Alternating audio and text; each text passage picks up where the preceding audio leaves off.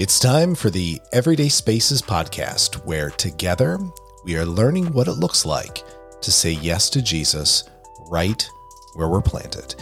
God is in the process of making all things new, and that means right here and right now, particularly in the middle of full time jobs, raising kids, grabbing groceries, and yes, friends, even mowing your lawn.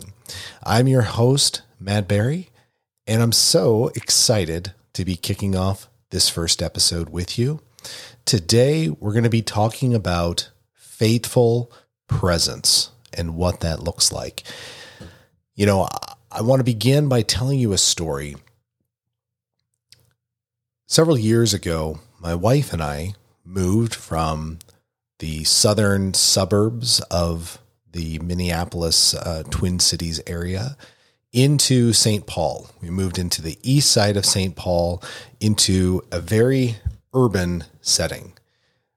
It was quite a bit of a culture shock to us, but we were just so thankful. We wanted to buy a house and we had just sort of uh, come out of the economic collapse of 2008. It was probably around uh, 2011, somewhere in there. We had saved up enough money, not a lot, but enough that we could uh, buy a house, a, a, very old house in St. Paul, and uh, and move in there and, and fix it up. And so we did that. We we moved our family from um, Bloomington to the east side of St. Paul. We took our two boys with us who were really young at the time. And so we got settled and we were doing some work in the house and we were working outside. There was a lot of deferred maintenance and we were taking this space that was rundown and um, not so beautiful. And we were creating beauty there. And boy, there's like a lot of analogies right there I could go with. But keeping on course.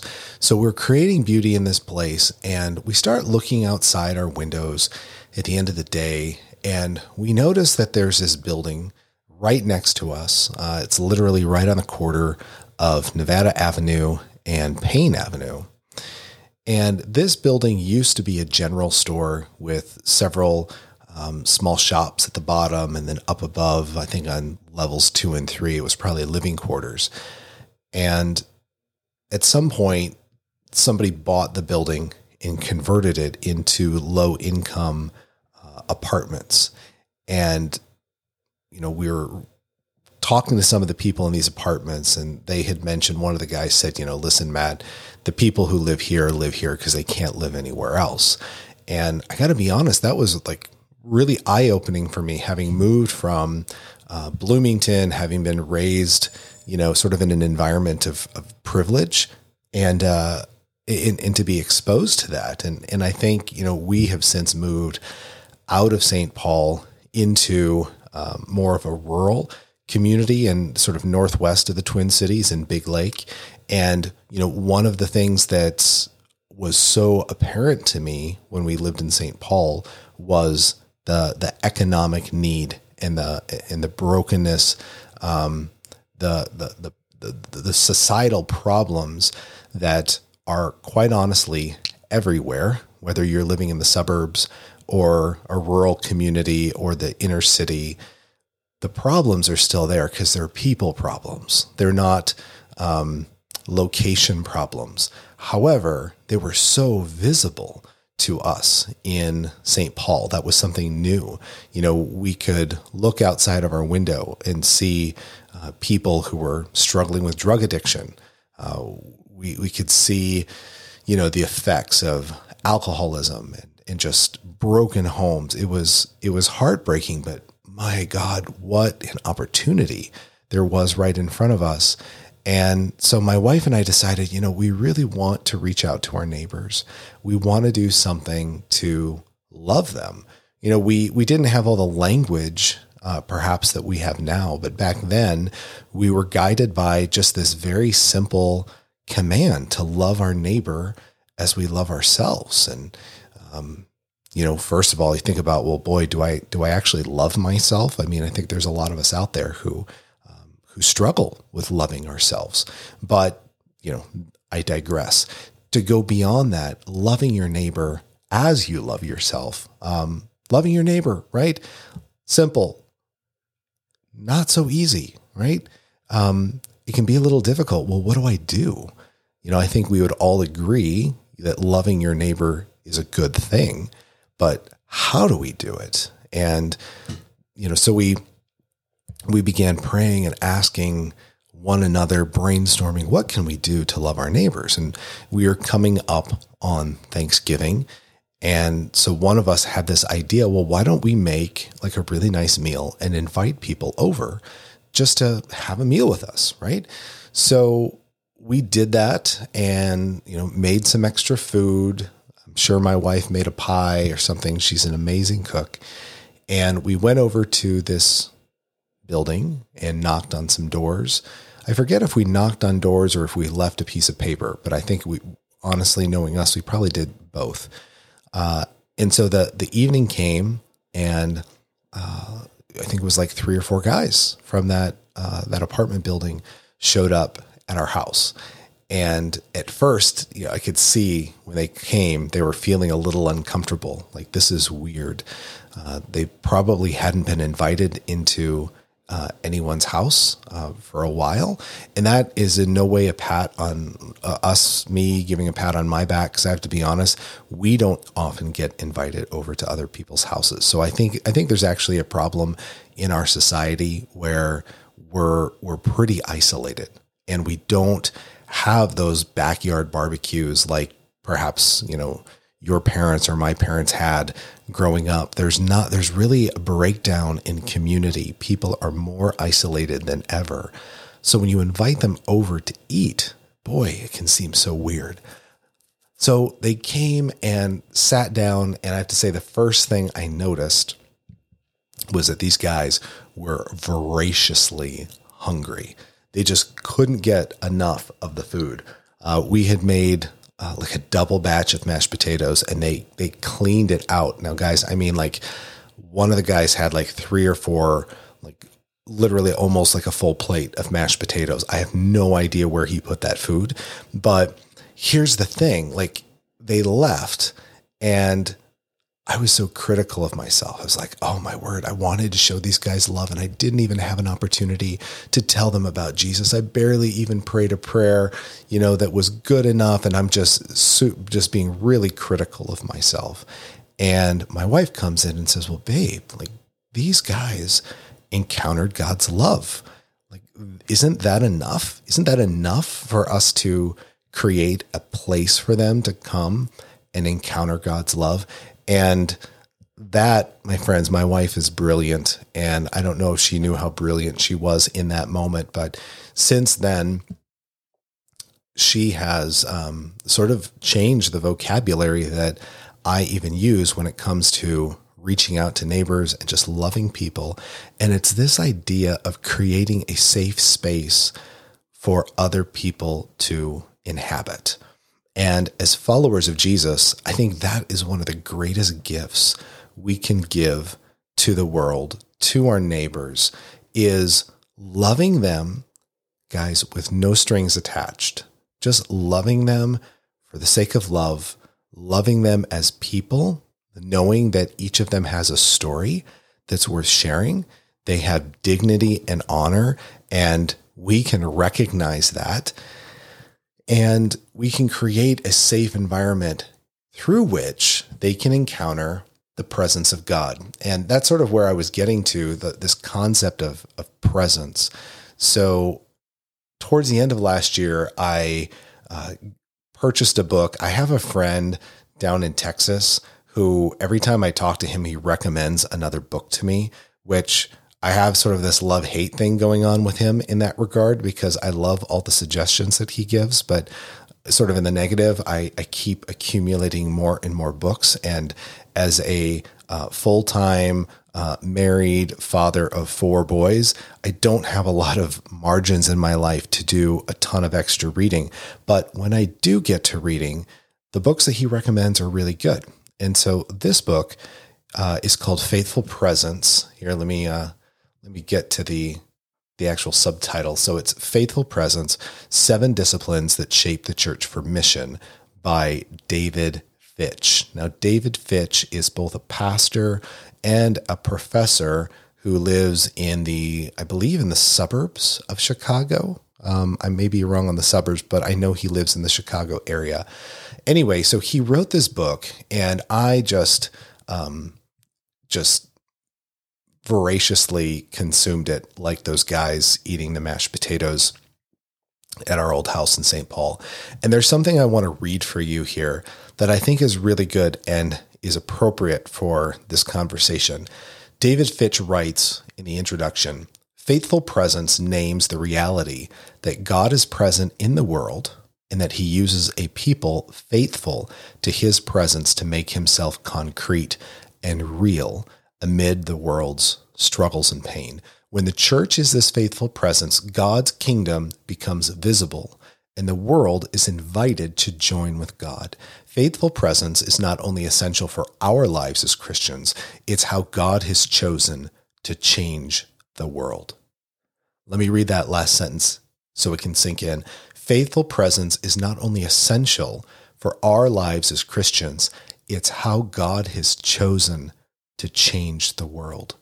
God changes the world through his presence. And most notably, and, and Fitch gets to this in his book, he changes the world through his people who host his presence and create pockets of encounter for others to encounter who he is. It's the kingdom becoming visible. Now, for those of you who hear kingdom, you might be thinking, what, what is he talking about? Um, the kingdom, the kingdom. Oh boy, this is so weird. I don't know if I introduced myself. I just hopped into the podcast and now I'm double double guessing myself. Did I ever introduce myself? Okay, my name is Matt Barry, guys. Um, I think this is a repeat. Oh my gosh, I'm so so embarrassed about this.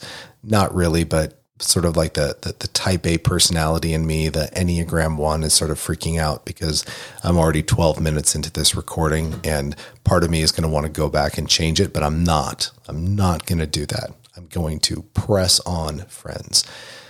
We're talking about kingdom, right? What is the kingdom? So we, you know, if, if you're in America, you know, we, you like me, we're not used to this term kingdom. Like what, what guys, like what does that even mean?